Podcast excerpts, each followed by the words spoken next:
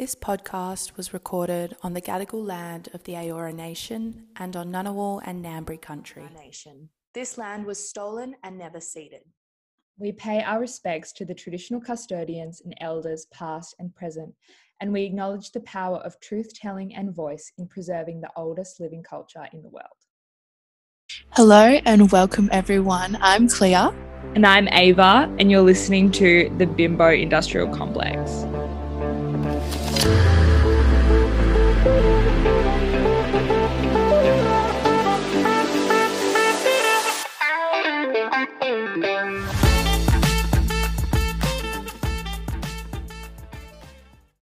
your hair texture today, girly. Oh my god, thank you. I went to bed with wet hair, so that's mm. that's the vibe. How's the Sydney life going? Yeah, it's really good. Except no one says thank you when they get off the bus here, which I find disturbing. Oh, Yeah, I haven't heard a single person do it. that's weird. I find that Yeah. people mm. don't say hi to you on the street here, No. but that maybe it's like a city thing. But I thought they would in Canberra because it's like small town kind of vibes. No, like if you, if I'm walking the on the path and someone walks past me, they don't say hi. But maybe that's because I look scary. But I would in Perth if I was walking down the street, I would say hi Mm. to any. Yeah, maybe you're just giving giving off vibes. That's probably your fault. All right, let's get into this episode. Um, Let's do it. I'm so excited. I know. This is one that's probably been coming for a while. I think it's where we're really gonna we're gonna shine. Yeah, we're in our element. We Um, really are. but before we get into that, let's talk Hot Girl Rex. Let's do it. So my bimbo rec is going with the theme of the episode, which is drinking. Um, and that is making your own like cocktail accoutrements. So like the easiest thing ever is drying out citrus in the oven. Like it's so good. And literally you'll see it like on sale, like three little slices of lemon for like 10 bucks. Like just don't buy that. Makes anything fancy. Like you can also do other really cool things like drying out lavender in the oven, basically drying out anything in the oven Yeah, is my rec. making your own syrups as well. Yeah, so good. Very easy. Yeah, so highly recommend that. And then my academic recommendation is just something that I've got back into recently because I decided I want to spend less time on my phone. Is like puzzle books, like Sudoku books, um, Sudoku books, I should say, crosswords, word searches. Like you know when you just would go to the news agency when you're news like on agent. holiday as a kid. yeah. So, Word yeah, searches. it's if New York so Times had a word search every day, I would froth that. Mm. So I have my New York Times crossword like book. It's really nice. It's like a hardcover as well. Um, yeah. What about you? What are your recs? Um, my recs are okay. Wordle, the Wordle community drama. Like we can't get into it right now. Like whether it's become harder since the New York Times. Once this episode comes out, did you do it yesterday? I did. Yeah. Spoil it? Okay. Once Mhm. this episode comes out, we can safely spoil Vivid. I actually got that in three. Oh, well, I- well, okay. Uh, because two double letters. That's so cruel. I know. Like I, I got it in five, which is or four, which is not bad for me. But I was just like, I was just mad when I found out that it was two double letters. Yeah. No, that's kind of rude. So you've moved on to something better. Yes, well, the problem, well, I still do my Wordle every day, but the the problem is that I'm still addicted to the sensation of the Wordle. Mm. Um, and so I've started playing Les mots. So Clea, could you please translate for us? It means the word. Yes, mot is word in French, and basically it's just Wordle in French, which is fun for me because I don't really speak, I don't have a very good French vocabulary. So it often just involves me putting like the three five letter French words that I know and then solving the anagram and rearranging the letters. learning a new French word. So, um, but they're so fun. Like, I think the other day we did one and it was like sphere, which is just sphere. yeah. So nice. Um, and yeah, I'm really enjoying that because a lot of people swear by the starting word adieu in Wordle, In normal Wordle. but it works in Le Mot as well. So that's Yeah. awesome. But yeah. Um, and love that. also, my other academic rec is Norman Swan. Like, I don't think I can explain how much I modulate my behavior towards Norman Swan. Like, if he, I love his like gym, morning COVID updates on the ABC. Like, ah, Coronacast with Tegan Taylor. Yeah.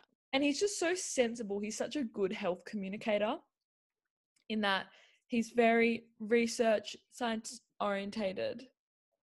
Um, but not but very good at communicating in plain language. So I would highly recommend if you've got COVID anxiety to get a bit more into Norman Swan.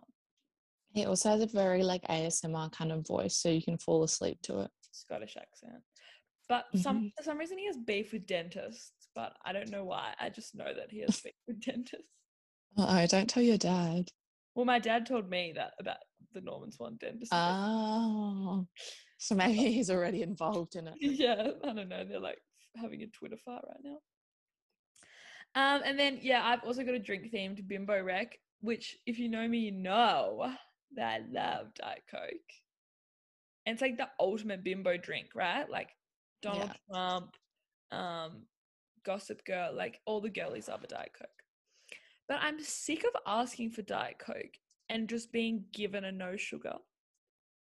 I know, like it's the point where at the point where they don't even ask you, and I'm like, Coke no sugar tastes disgusting. Yeah. Diet Coke tastes like radio static in the best way. Yeah, it's like on your brain. Yeah. Coke no Mhm. sugar. I don't want it. So when they're like, "Here, have a Coke no sugar," I'm like, I wouldn't. I would have said no, thank you. Yeah. And I can taste the difference. You're not fooling me,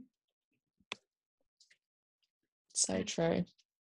Kim. There's people dying, but like, yeah, I just hate getting no Coke no sugar. So yeah, normalize Diet Coke and have a Diet Coke today because we've been told for years that they're cancer carcinogenic, but actually life's too short, and so you should just go out and drink a Diet Coke. And Yeah. I was worried about my teeth and my Diet Coke consumption. So I consulted my dentist who informed me that it's really only a problem if you have like three a day. So you can have one and your teeth will be fine. That's so nice. I um remember this Reductress article that was just so good once, and it was like, woman who drinks five Diet Cokes a day hopes science is working on a cure for whatever she's getting. So good. so good. Anyway, love Diet Coke. All right. The other fun segment that I thought we could do in relation to, if you haven't guessed already, what we're talking about today is um, bimbo drinks and academic drinks. Because today we're talking about drinking culture and alcohol and slandering that fun stuff. Oh, beer. Yeah. Yeah. So some academic drinks. I think Sazerac to Oh me yeah. is very like, you know, literature vibes. You drink it in the library. Like Yeah. And there's just something so like because I think the Sazerac when is the Sazerac the one with the absinthe and you roll it around in the glass? Yeah. Yeah. Something so sophisticated and like academic about like yeah, about that. Mm, and like it would go well with a cigar kind of vibe. Yeah. And also a martini, I think. Like a really nice Yeah. martini. Or a, a Gibson. Yeah. Mm, yeah. And we also have here an, an old fashioned or anything served neat. Like, why don't you want your drink to be cold? But, you know, because they're smart people who know that the alcohol will taste better, maybe. Mm, I know. Sometimes I order drinks neat and then I'm like, why did I do that? Because I just am just like staring at like a little puddle of whiskey in a jar in a glass. I just I just love things being cold and I'm just happy to ruin a drink. Like I often will put ice in my wine and like people will just give me a, That's a little look. Yeah. Yeah. But I love, you know, there's something so fun about going to I mean, this is a whiskey. Up. Like in um, you know? Maker's Mark up. um and then bimbo drinks obviously pina colada. Yeah. Cosmo, rose, mugs. Rose. And I just realized like anything fun yeah. and anything frozen. And then when I was like doing these, I was like, wait, why is everything why are these drinks already gendered? Like why are all the academic ones already the mask drinks and the bimbo ones femme drinks? Yeah. then obviously like drinks can they even be gendered we'll get into it um Honestly. and what's your go-to drink at the bar at the bar Mm. At the bar, I usually get like whatever the least offensive wine is, like a wine whose name I recognize. But I'm really boring. Like I'm not a big classic cocktails girl. Hmm. And so I never want to order a cocktail when I, there's not a cocktail menu because I'm like, I always just forget everything except a Negroni. And then I'm like, I don't even like Negronis that much. do you have any you like, spirits or spritzers or things that you like Not really, because I just go through phases of like fixating on one and then getting sick of it. So like I went through a gin phase, but now I'm kind of like I'm over that now. So I've got to move on to something else. Hmm. What about you? You have very sophisticated drinking um, preferences. because i'm a one drink wonder so i want my one drink to be fun and Mm, enjoyable and effective. Um, but if I'm just at the bar, I'll normally just get a vodka soda because I, I like how clean it tastes. Or a skinny red, bitch. house red if I'm sitting down to dinner. But really, more than Mm. anything, I love a dirty martini. So like just the most dirtiest, dirtiest, dirtiest martini possible. Like where it's like drained water and you think you would have to pour it out. I'm like, give it to me right now. That is disgusting. Give it to me now. Um, delicious. and I also like a lot of yeah, um, aperitif and digestive spirits Mm, because they're good with Coke. And also when you're out and you're drinking like a Fernet and Coke, and someone's like, "Can I have a sip of your drink?" They're like, "Ew, that's disgusting," and then you get to you don't have to share it have more of it. or yeah. buy the one. um, and then you're like mysterious, uh, but So mysterious. But I love a dirty martini and I love ordering dirty martinis. I love doing like a little stand up comedy routine when I'm trying to like explain how dirty I want my martinis. That's so fun. Yeah. Thank you, Samantha Jones. Wow, she really paved the way. Yeah. And obviously, we're both very partial to a natty wine. Oh, I'm so partial to a natty wine that it's kind of embarrassing. I I just love wine. I'm a wine mum in the making. Mm, love some juicy glou glou. glou glou. Um, So, somewhat unsurprisingly, today's topic is drinking culture and the natural wine industrial complex. Um, it's basically a my special subject. Like, if we were to go on a trivia show, that would be it. mhm. So, we were going to start by talking about Australian drinking culture, you know, talk Yeah. about what you know. So, what's your view of what Australian drinking culture is? some of the worst in the world. Obviously, it's Mhm. a binge drinking culture, um, binge drinking capital of the world. And I think that probably has a lot to do with emotional repression. Um, Mm. But also, drinking is so inherently tied into our behavior, social behavior. So much so that when you don't drink, you start to notice, like, whoa, like the after work wine or coming home and having a beer in the shower or with or a wine with dinner like or going out on the weekend and i think those of you who are intimately familiar with paul dillon would understand the drinking the binge drinking definition but many people are quite surprised to find out that it's only how many drinks four drinks. So it used to be five, like more than five was binge drinking, but recently they edited it down. So I think most people, myself included, binge drink every time they drink. right?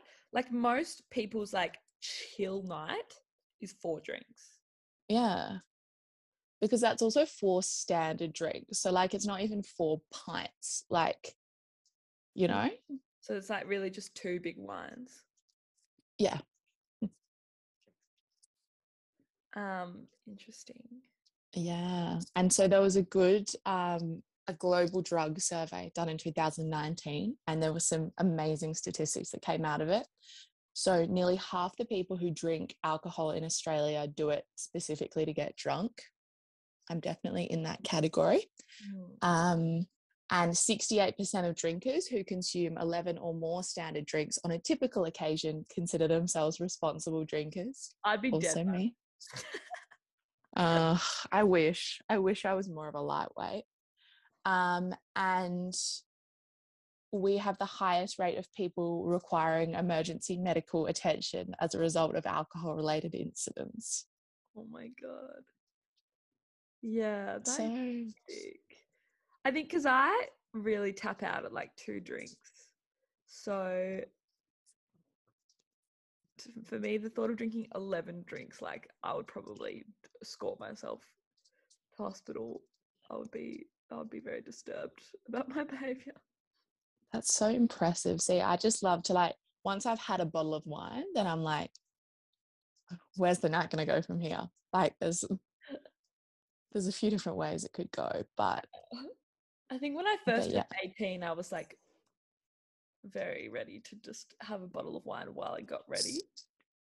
yeah. but I've also I never got to enjoy the hangover free youth. Like I'll have three wines and be hungover. So Oh, that's Yeah. such a shame. And I was looking as well, and it seems like ever since the white people came to Australia, it's been pretty up. We've been drinking a lot. So there was someone who was studying like drinking in New South Wales in the 19th century. Um, and he concluded no people on the face of the earth have ever absorbed more alcohol per head of population. They have a truly magnificent thirst. so true. Like when you say like that, kind of sounds good. And there's heaps of colonial context to like the introduction of alcohol in Australia um, and the ramifications of that. Obviously, um, there's like indigenous fermentation practices, and they're really interesting. I might put some articles in the episode notes about that. But devastating effect that that has had is hmm and there's obviously like there's a clear demarcation between like you know the experience of white australian drinking culture and the implications for first nations people. Well, absolutely, because yeah, in the colonial era, like things like alcohol and like really sugary, preservative kind of like filled food was used to like pay indigenous people for things, and their bodies were obviously not used to not used to it and it's had really serious like health ramifications for First Nations people. mm. yeah Mm. But the good news is the amount that Australians drink has been declining, at least for like the past 10 years. mm. and we're that's seeing emergence of non-alcoholic alcohol products Mm. and i know that you have beef against non-alcoholic alcohol Not non alcoholic alcohol as a whole, but non alcoholic spirits. yeah Like non alcoholic gin. Just drink, just drink a soda water. Like gin doesn't taste good. yeah Yeah. I mean, I'm very partial to a non-alcoholic beer. I like non-alcoholic wine as well, like the kind of like you know the fake sparkling that you drink as a kid. Like that's so fun. and there's like a really fancy like non wine that's nice. Yeah, and yeah, that kombucha as well that they sell at Wise Child is so good. Monster. yeah. Yeah. Um, but yeah, that's really part of the um the sober curious movement, my least favorite word Yeah, ever. ew. Ew. It's just like the worst, the worst phrase. Like just say you don't drink. But if you say you're sober curious, I'll be I'll be beating you. What's there to be curious about? You sound awful. Literally. I don't want to know. I'm not curious at all. I'm not curious in the slightest. But yeah, we it's very ingrained into our culture to be big drinkers to the point where like we have this idea of the pub test for like politicians and celebrities, which is like, would you want to have a beer with them? Like that's how you can kind of tell if they're a good person. Mm. And that's why they always do so many photo ops, drinking beer. Like Bob Hawke was like such a legend for being really good at sculling. Like He really had the Guinness World Record for sculling a beer for so long. I know. I just love those videos of him at the cricket where um someone would just hand him a beer and he would just neck it. It was just like so impressive. Like, I don't know why you'd go into politics if you had a talent like that. Like, I would just be riding that high for my whole life. Yeah. I mean, he obviously had a lot of health issues later in life. But um Yeah, yeah, he was but probably worth it. drinker. Yeah. Um, but I reckon like this can also be pretty gendered as well. Like, it's a very masculine thing to be like, oh, do I want to go down to the pub and like sit with them and have a pint of beer? You know, Yeah. would you apply that to a female politician? Well, I think like they probably forced Julia Gillard to go and order Tooheys dry at the pub Yeah, for political gain, but I Yeah. preferential to a white wine. And I I feel like yeah, like Bill Shorten, like people would compare like Bill Shorten or like um politicians that they didn't like their like drinking ability as a way to like emasculate them, which is like mm, really dumb. it's really dumb. And yeah, basically, it's just it's just a little bit dumb. You can assess if someone's a good person without having to involve beer. Yeah. Um, yeah, just the next thing we had was just talking about kind of like problematic or dangerous sides of alcohol culture. Like, obviously, because drinking and binge drinking is such a big part of our culture, it's hard to tell whether someone actually has an alcohol dependency. Yeah, exactly. Like, because it's so ingrained into our society and like how much alcohol you can drink is almost like a marker of your social capacity. Yeah. And so it's like, oh, do they just like having a big night? Like, are they just a really fun person? Or, you know, do they actually maybe have a bit of a dependency? Yeah, exactly. But one good good thing I will say that's quite good about drinking culture, at least in the cities in Australia, is we don't have very high rates of drink driving, which is very good, especially compared to some places like the US. Yeah, where um, it's, I think it's in the US probably has to do with like the age that you get your license and the age that you're legally allowed to drink as well, surely. Absolutely, because you can get your license so young, like 14 in some states, Yeah. and then legally you can't drink till you're 21. So, yeah, you should be able to like drive yourself to parties and that kind of thing because technically you're not drinking, but Yeah. Exactly. Yeah. Um, and then I Um, guess there's other problematic elements of drinking culture like um, drunkorexia, which I don't really want to talk Mhm. about, but I would just acknowledge how dangerous that can be. yeah, Um, definitely. And also that like mummy wine culture.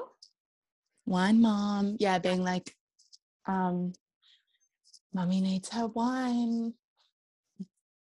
Yeah. Can be very, It's five o'clock somewhere. Yeah. vibe. and it's just like alcoholism. Yeah. It's like memes like wine is the answer. What was the question?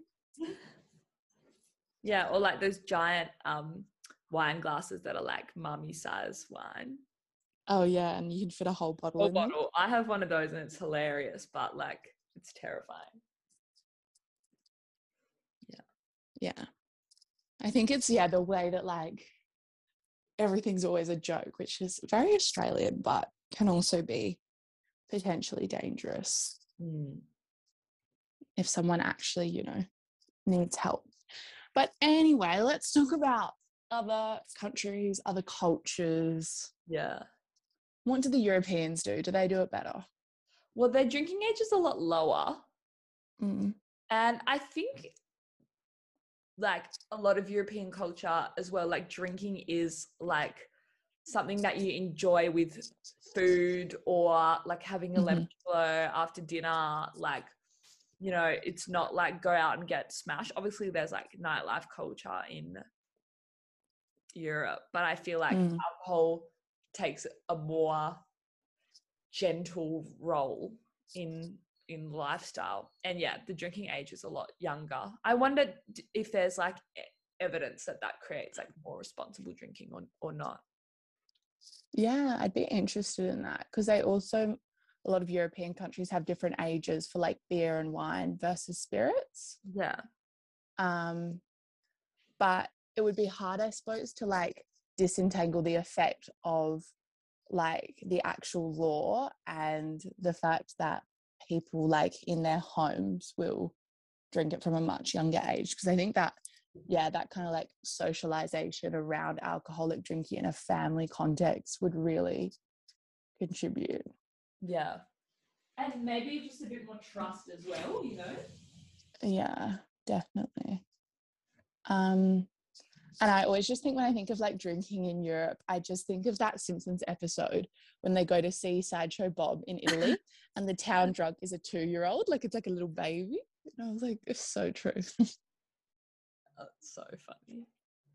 Yeah. Um, in the USA, I think frat parties and drinking culture is probably quite similar to Australia, Mm, and probably those same class implications that we have for drinking exist. definitely i think also because the drinking age is 21 um obviously like you can get a fake id and that kind of thing but it also kind of like generates this kind of like dependency on older people as well like i think there's kind of phenomenon as well like with a lot of like younger girls like maybe like 18 will hang out with you know guys who are not like significantly older than them but like three or four years older kind of like not specifically just to get alcohol but like that's part of it and so it creates kind of like interesting power dynamics when you're in a situation where you're an adult but you can't get access to alcohol you need to like get someone else to get it for you Such a good point. Do you think the drinking age should be lowered or raised or stay where it is? um in america or here Both. I think where it is, like, I just think when you kind of get to the stage where you're finishing high school, like, you're viewed as an adult for all intents and purposes. Why would you then not be able to, like, to drink alcohol? It just kind of seems weird. I'm all, I'm a big fan of, like, regulating things rather than making them illegal. So, yeah, Yeah. I say bring it down to 18. Hmm. What about you? Yeah, I think 18 because people are going to, like, in an ideal world, no one drinks until they're 24. But people, Mm. when your brain's fully developed, but people are going to drink alcohol, you know? And I'm very passionate about destroying public drunkenness. I think it should should not exist. the offense of public drunkenness because Yeah. it's just like the stupidest thing ever. Yeah. Um, but I saw when I was researching for this episode, I discovered this thing that they have in America called critter wine. What on earth is that? And basically, it's like really cheap imported sweet Australian wine. So, like gossip. Um, oh my god. like, Rumors. and they put like an um, Australian critter on the label, so like an echidna or, or a kangaroo or something. And so they're called critter wines. How funny is that? That's hilarious. Oh my goodness. God, I love that. Yeah. Speaking of getting wine from other countries, I also forgot to say this, but um, when I went to Sweden, like there's quite a strong drinking culture there, but they have really strict laws because there used to be like lots of drinking problems in the 1900s. Um, so they've got really strict laws, and alcohol is really expensive. So a lot of people will literally like go across to Denmark where alcohol is much cheaper just to buy alcohol, like in bulk. That's ridiculous. Like imagine just being able to go to another country to go to Buffalo. yeah, that is so so funny. Because alcohol is probably quite expensive in Australia compared to other places. Definitely, definitely. Yeah. hmm To think about, and then Asian countries. I think it differs a lot from country to country, but most of the things I found were about like East Asian countries and specifically China. Um, so in China, alcohol plays a very important role in business negotiations, and there's a lot of like ceremony around it. So like there's this person at a certain level of seniority who has to like do the toast, and there's rules about like who you make eye contact with Yeah, and that kind of thing. Um, and beer Um, thing as well. I don't know about China, but in Korea and Japan, there's like rules about where where you cheers and Mhm. like if you someone's superior to you, you shouldn't let their glass you shouldn't let your glass be higher in the cheers. And Yeah. obviously these are like like historical traditions, so they don't necessarily mean that like over in China and Japan they're doing these different things. But yeah, it is baked into into the culture. Yeah. But also imagine being drunk and just like not really remembering and There's a, then um, accidentally offending someone. there's a concept in Japanese drinking culture about um like the two attitudes that you present. So at work, you present this very like um sophisticated and respectful persona. And then Mm, at night when you go out to the pub with everybody, you can get drunk and express how you really feel. And they're like, yeah, it's called like honne and tatemae, like the two um two sides. of yeah that you have in your work environment. It's really interesting. That's so interesting. Yeah. And I just found it so funny that the equivalent of like cheers in China is gonbei. I'm probably pronouncing that really wrong. I'm really sorry, which means dry the cup. So if someone says that, then you're expected to just finish your drink. Like, oh, it's so Japanese, stressful. kampai. I wonder if it's similar. And yeah, in Korean, it's kambe as well. Oh, wow. Yeah. Very interesting.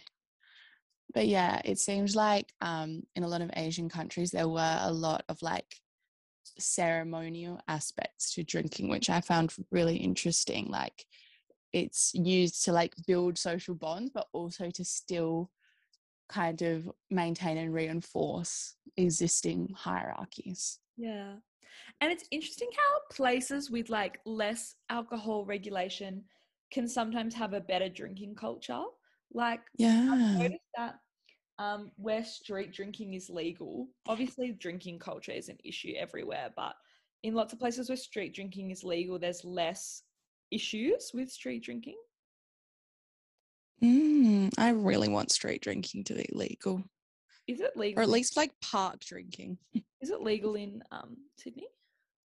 Um, they like it was legal in parks for a bit because of COVID, but I'm not sure if it still is. Mm.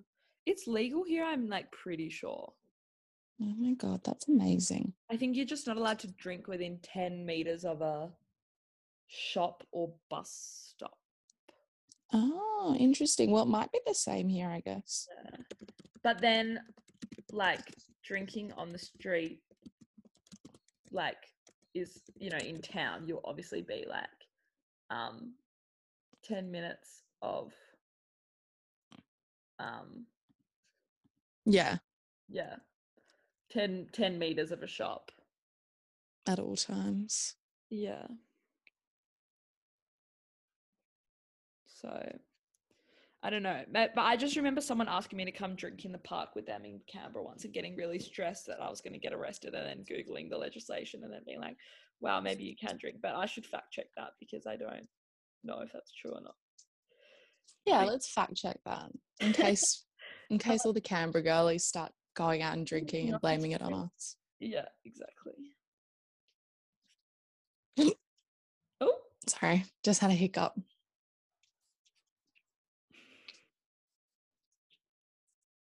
Just had a hiccup. I think, yeah, we were going to maybe mention dry communities, but probably not something that we can authoritatively comment on. So we'll put some sources in the links too. Yeah. It's just really about white people fucking things up for First Nations people and then being like, oh, well, we'll just make things better by completely getting rid of all alcohol. Mm. Like, we'll just undo it. Yeah. Mm, it's not how it works. And classic, like, government has taken a lot of credit for the work that, like, First Nations elders have done in um, alcohol and, yeah, reducing Mhm. violence, and uh, particularly um, women. So I will put some things in the links about that. But yeah. Yeah. But let's get into natural wine. What Um, is it? Why do we love it? When we first started the pod, my dad texted me an article from the ABC entitled The $30 plus wine younger drinkers can't stop buying, accompanied with the comment, Perhaps you can discuss this on Bimbo Industrial Complex. And Oh, yes, we will, Steve. Um, thank you so much, Steve. Yeah. The, nat- the definition of natural wine is hotly contested, Yeah. um, but the way that I like to explain it is like wine with nothing added in and nothing Mhm. taken away. I think that's beautiful. Yeah. So natural wine is a very nebulous term because it's all about like the movement and the philosophy of, yeah, making wine without additives and also not doing things like straining it to remove sediment, that kind of thing. Mm. Um, but then there's also like in Australia and the US and maybe some other countries, there is like a certification that you can get as like an organic wine. Mm. Um, so that's kind of like more official, but you can still be like a natural wine without being an organic wine. It's more, it's more of a philosophy. And then you also have lo-fi, which is like a low intervention wine. So maybe still some, like not completely natural or organic, but still a lot less than normal wine. hmm Yeah. So, what does that mean to have nothing added or, or nothing taken away? What are they adding or taking away? So the main things that are added to wines are, are like sulfites, which uh, that kind of help with the fermentation process, and preservatives, which obviously just like make the shelf life of wine longer. So those are kind of the main things that get added to wine. And sulfites are also the reason that a lot of wine isn't vegan because so they often use things like egg white um, to get the sulfite. So that's just something interesting. Um, but yeah, so basically, natural winemakers won't add any of this stuff. There are still like some sulfites can be naturally produced during the fermentation process. So not all natural wines are completely sulfite free, but they can obviously still be vegan. But how does that natural fermentation kind of work? Well, I'm glad you asked. Basically, the natural fermentation in a lot of cases centers around like the production of yeast. Um, Mhm. so basically, yeast bacteria will eat the sugar and then produce alcohol. Yeast bacteria is not cool. a real thing. I mean, just the yeast.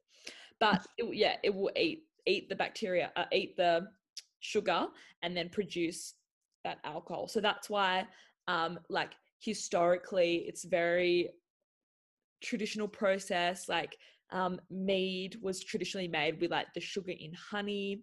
Um, when you make kombucha, the reason why it ferments is that yeast fermentation.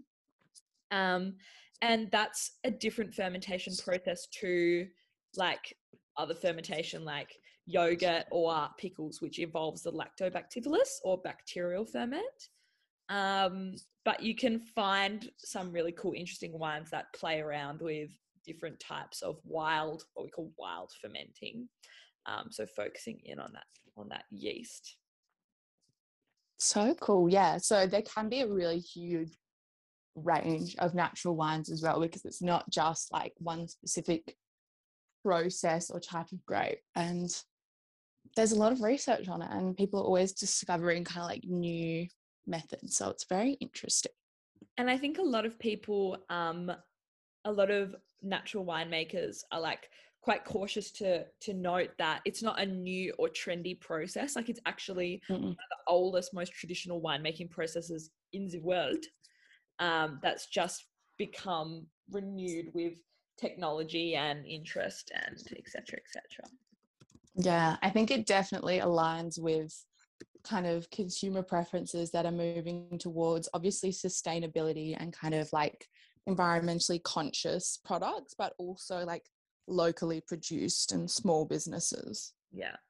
And we love a natural wine label. Like, why are they always just so much prettier? Oh, I love it. That's why I keep them all, put candles in them, Mhm. share house chic decor, and like baby's breath. Yeah. It's literally the best share house decor of all time. I know. And it's so like it's so good. It really feeds into my individuality complex. If you like are buying a bottle from like a micro winery and you're like, yeah, you've probably never heard of this. Mm.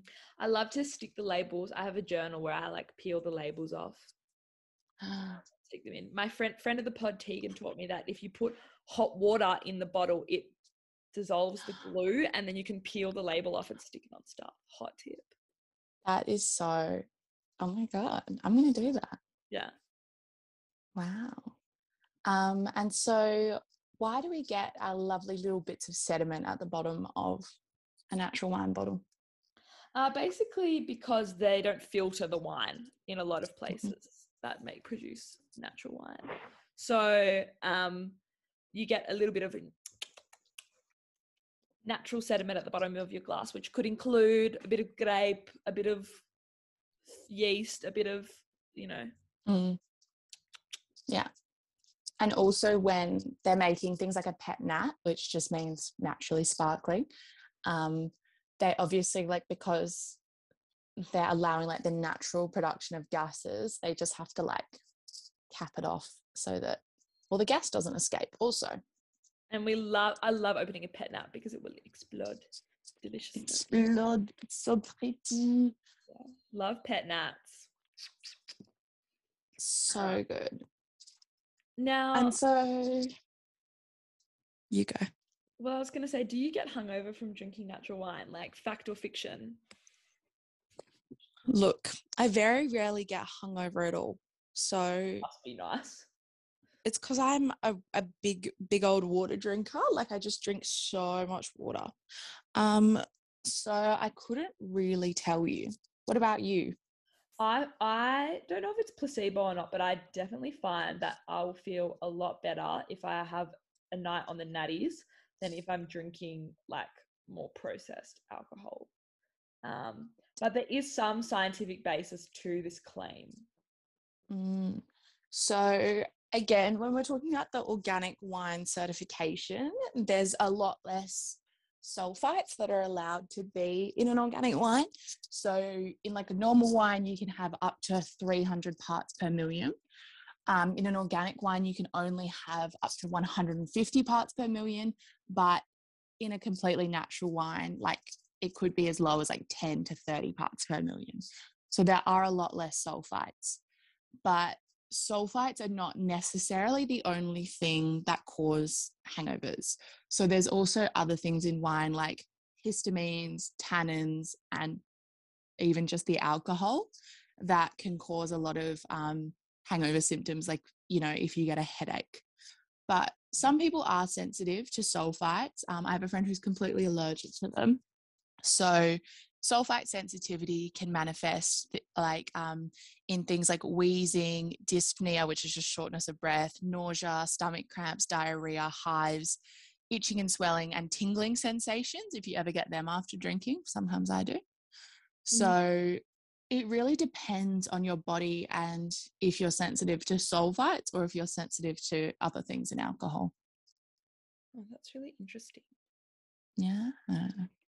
So I think there was like when natural wine first started becoming a thing, there was a big like, oh my God, it makes you so much less hungover, which I'm fine if it's just a placebo effect. I don't mind a placebo. Mm.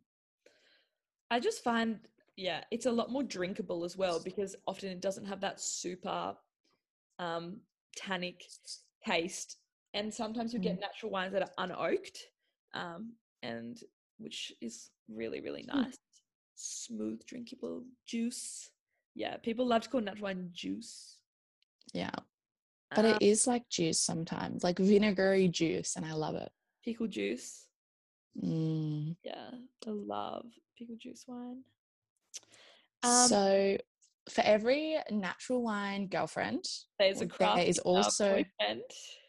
there is. So, I think we need to discuss craft beer.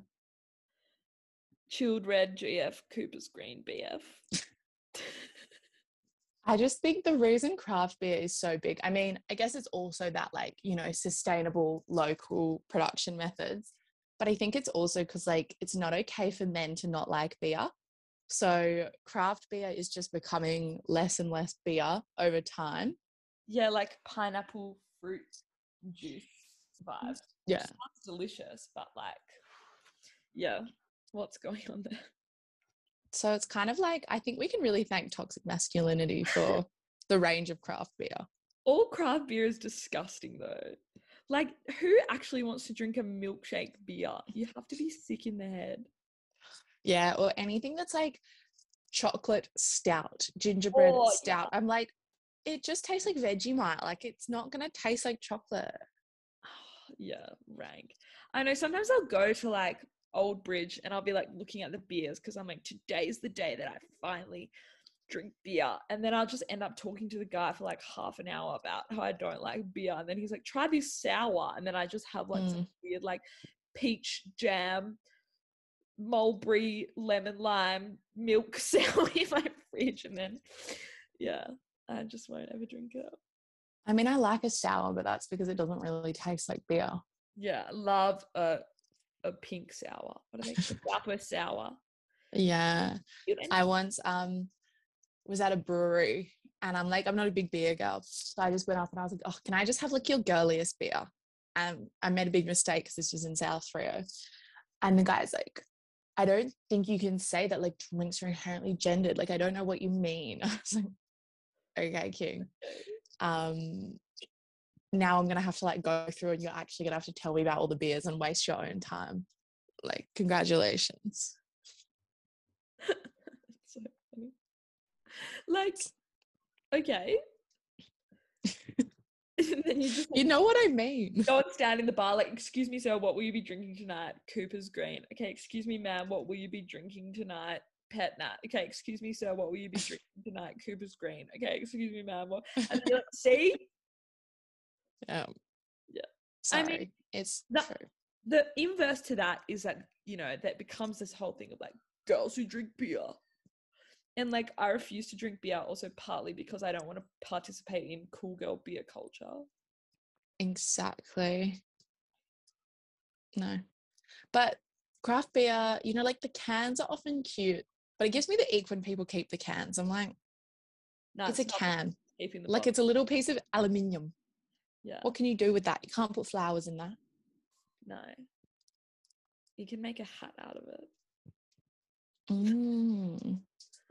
yeah um once i saw this maybe it was a tweet from manic pixie meme queen Oh, she's that so good. Like my yeast infection tastes like PBR, and I've never been the same since then. For a long time, my Bumble profile thing was my yeast infection tastes like craft beer. Um, not because it does, but because it was a test. It was like, Yeah. this is funny, then you we're gonna get along. You passed the test. But Yeah. Most people were disgusted by it, and a, a couple people were like, "Is it a sour?" good chat. Yeah. Oh, that's so beautiful. So yeah, craft beer, we see you. Yeah, that's it. Yeah. And next, Next, next. Um, and then I kind of want to talk a little bit more about like the gendered implications of alcohol because Mhm. there's so much gendering of alcohol and like don't get mad at us. Like it's not our fault. It's literally not our fault that toxic masculinity made men not want to drink a yummy pina colada because they're delicious.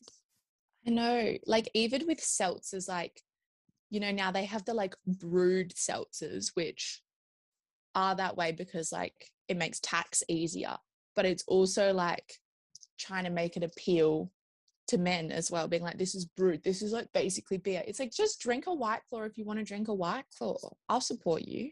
Mm, the tax on seltzers are really high. Yeah.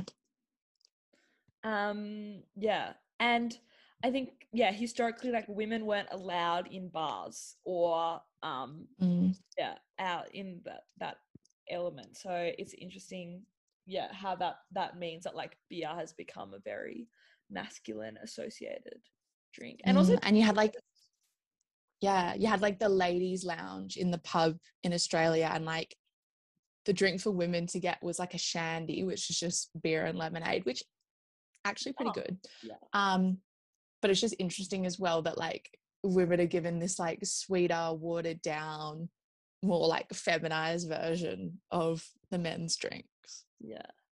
And I think there's also a bit of nationalism involved in alcohol too. Like every culture has its own like alcohol. Like Australia, obviously beer is a big one.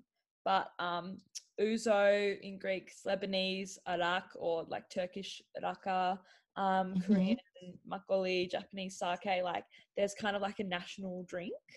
Um Mm, and that can also be tied into like national and cultural identity as well um but there is this amazing like i think it's a photo it might be a photograph or a painting prints two prints that that are by william hogarth who is an english printmaker um and it's like one of the earliest forms of propaganda um because basically there it's from 1751 um, and basically it's like beer street and gin lane because back in the 1700s britain like beer was produced in england um, and gin was like often imported from like foreign places mm. and so if you click and look at the pictures, like all the people on Beer Street are happy and like joyful and sunny and like someone's like waving a flag in the air. And then over on Gin Lane, there's like debaucherous, like sick, dying people and like dog people eating dog bones and like a baby like falling over a bridge. So oh Um, my yeah, I think that's um some interesting history about the propaganda and um and alcohol. Yeah. very interesting And, and now we have natural wine bar propaganda Yes, natural wine bar propaganda. Let's talk about the natural wine bar. Obviously, we're not naming any names, but if you know, you know. Uh if you know you know Yeah. look my beef with like natural wine bar and like fancy bars is they have no food game whatsoever like they will literally give you a little bowl of kettle like sea salt chips and be like that'll be 16 bucks No, this is what I don't understand. If I'm up in the in the bar, wine bar, and I'm paying ten dollars for a bottle of wine, I mean for a glass of wine, or twelve dollars for a glass of wine, why am I then receiving Jatz? And it's something like this weird perversion of like poor pantry, st- like tinned fish and like crackers. yeah it's it's like like- also Can i, just want to line my stomach? Yeah. yeah I mean, obviously, we love a delicious sourdough, like, and beautiful white beans and, you know, yummy things like that. But yeah, the ones where they're like, there's a wine bar in Canberra where they have like chips and they're like, they've like done something to the chips. Like, they've made their own special like chip thing. So they take mm. the chips like out of the packet, put their like special seasoning on the chips, and then put them back in like the Smith's packet. And I was like, what the fuck? Like, oh my god why are you so obsessed with playing poor person while you're sitting there drinking your $14 Dormalona orange? Like, it's just not appropriate. it's it's just weird like there's so many ways to do those kind of things well as well. Like make them like really yummy rather than just being like, here's a tin of sardines, plain. Enjoy. I j- why are we playing like rummage the pantry?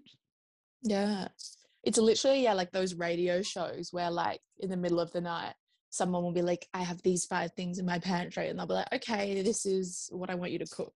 Yeah, exactly. It's ridiculous. Um, there's an account on Instagram called Wankers of Wines of While, and I'm not endorsing it because it's like it's really bullying. Like it's really not good. But it definitely does highlight some of the strange things that happen in wine bars. It must be made by someone who goes um to Wines While a lot though. but it like really upsets me sometimes because like they'll post something and then the chef from Wines of While will reply and be like, "Can you stop like posting this Oh, unsubstantiated slander?" Um, Yes. but yeah, I just, I just feel like yeah, there's such a like a meme culture around like natural wine bars and the people that frequent them. And what I want to get like they're so popular with young people, right? Like how are these like Whopper students like affording, you know, to go out and drink Jura every night? And in the ABC article, one of them is like, oh, it's because they don't aspire to home ownership anymore. So they're like living for their simple pleasures. And I was like, that's one explanation. The other explanation is that you have to have rich parents to be an artist. And so they're probably yeah. rich. Also, our monkey brains are just like "Eat, ooh, simple pleasures. Have a Simple drink. yeah, I'm going to drink my $14 glass of Express Winemaker's Orange and I'm going to enjoy it with my Yeah. Jatz. my Aldi Jatz that I put in my handbag. Oh my. Yeah. Then it's definitely like a certain type of person, just in terms of like background and aesthetic that you see, you know, Mm. at the natural wine bar. we love a small plate. It's very interesting. Do you, is a natural wine bar a space you feel comfortable in? Mm, honestly, yes, because I think they're made for people like me, like white girls from well off backgrounds who like know quite a lot about wine. So yeah, She's okay, guys. She literally studied abroad in Europe. I literally, literally, it's not champagne unless it's from the Champagne region in France. Yeah, So- she's literally fluent in French. Okay, I don't think you want to fight her on this. what about you? I feel like you would fit in very well. But I find them very intimidating. Yeah, for sure. And once I'm there, then I can play. But I always feel like I'm re- I'm putting on a, a role, like I'm playing a role. Mm. Yeah. I always feel like quite adversarial. Like, I feel like I'm always having to like prove myself for sure. Yeah, yeah, yeah. Like I remember being at a, a wine, a natural wine bar in Fremantle once, and them being like, "Have you ever had a pet nat before?" It's like, don't be fucking patronizing, okay? Literally grow up. Just because I got the cheapest one doesn't mean that. Yeah. Mm. What's your verdict on natural wine though? Is it better than Yeah. one? Yeah, yeah, absolutely. I love a natty. I love a natural wine.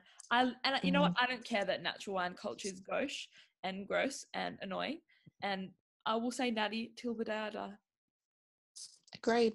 What about you? I just think as well, yeah, I just think it's more consistent. Like every natural wine is going to have like a base level of quality to it, I reckon, because like it's kind of all made in like similar ways. Whereas it's a lot easier, I think, if you're just taking a gamble on like a normal wine to go really, really wrong. So I just reckon it's safe yeah, a safe choice. and it's also delicious. and you look cool. You look like you know what the fuck's going on. Oh, yeah. Yeah. Oh, yeah. So, do you have a low stakes hot take for me? Uh, not right now. I'm trying to think of a, a wine related one. Mm. We've dropped some. We've dropped some today. Yeah. Low stakes hot take. Oh, okay. This is a very Canberra specific one. It's more actually a gripe.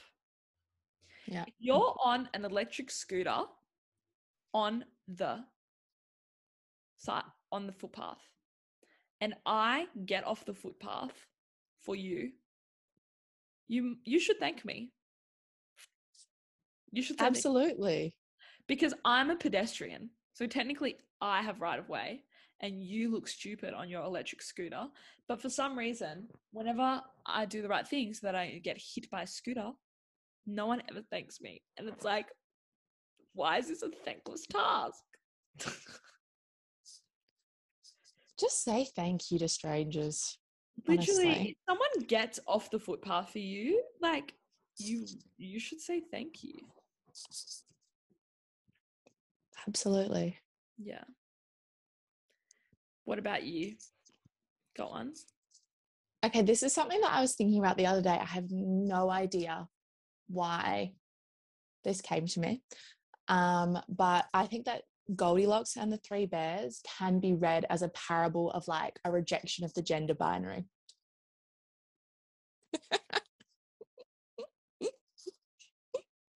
so hear me out. Ava's face is interesting Please because explain. like I think I must have woken up from a dream thinking about this. I don't know how I came to it. Um, so like obviously Papa Bear represents the masculine and Mama Bear represents the feminine. And Goldilocks is really trying to like, you know, she's trying to fit into those boxes. Like she tastes Papa Bear's porridge and then Mama Bear's, whatever. And neither of them suit her. She wants to be in between, which is where the baby bear is. Because as a child, like you're not fully masculine or fully feminine yet, you know? So, really, it's just, you know, it's rejecting those binary gender roles and saying that it's okay to be in the middle of like these two binary opposites. I'm not saying that was the author's intent. That I'm just is- saying it's a reading. how could you say something so controversial? it's so brave and so true. It's just really something to think about. Like, there aren't only two options in life in anything. Yeah. I know, but isn't that the best cop out when you're writing an essay? It's like, some say this, some say that. I propose that it's a hybrid oscillation between the two. It's my favorite cop out argument. It's so good. Mhm. I love that. That's so interesting. I can't wait to read read your um paper on that. you know what? That was the paper. I only have about three thoughts going around my head at any one time. Yeah, just just rattling around in my little brain. Exactly. Well, Well, there we have it. well, well, well. We've come to the end. Time to pour yourself a glass of wine. Oh my God, it's five o'clock somewhere. Yeah, well, it's nine forty-two a.m. But yeah, um, it could be five o'clock somewhere. And um, we're, we're happy to be back after our minor hiatus. Our hiatus. Our hiatus. We were in a hiatus era. Okay.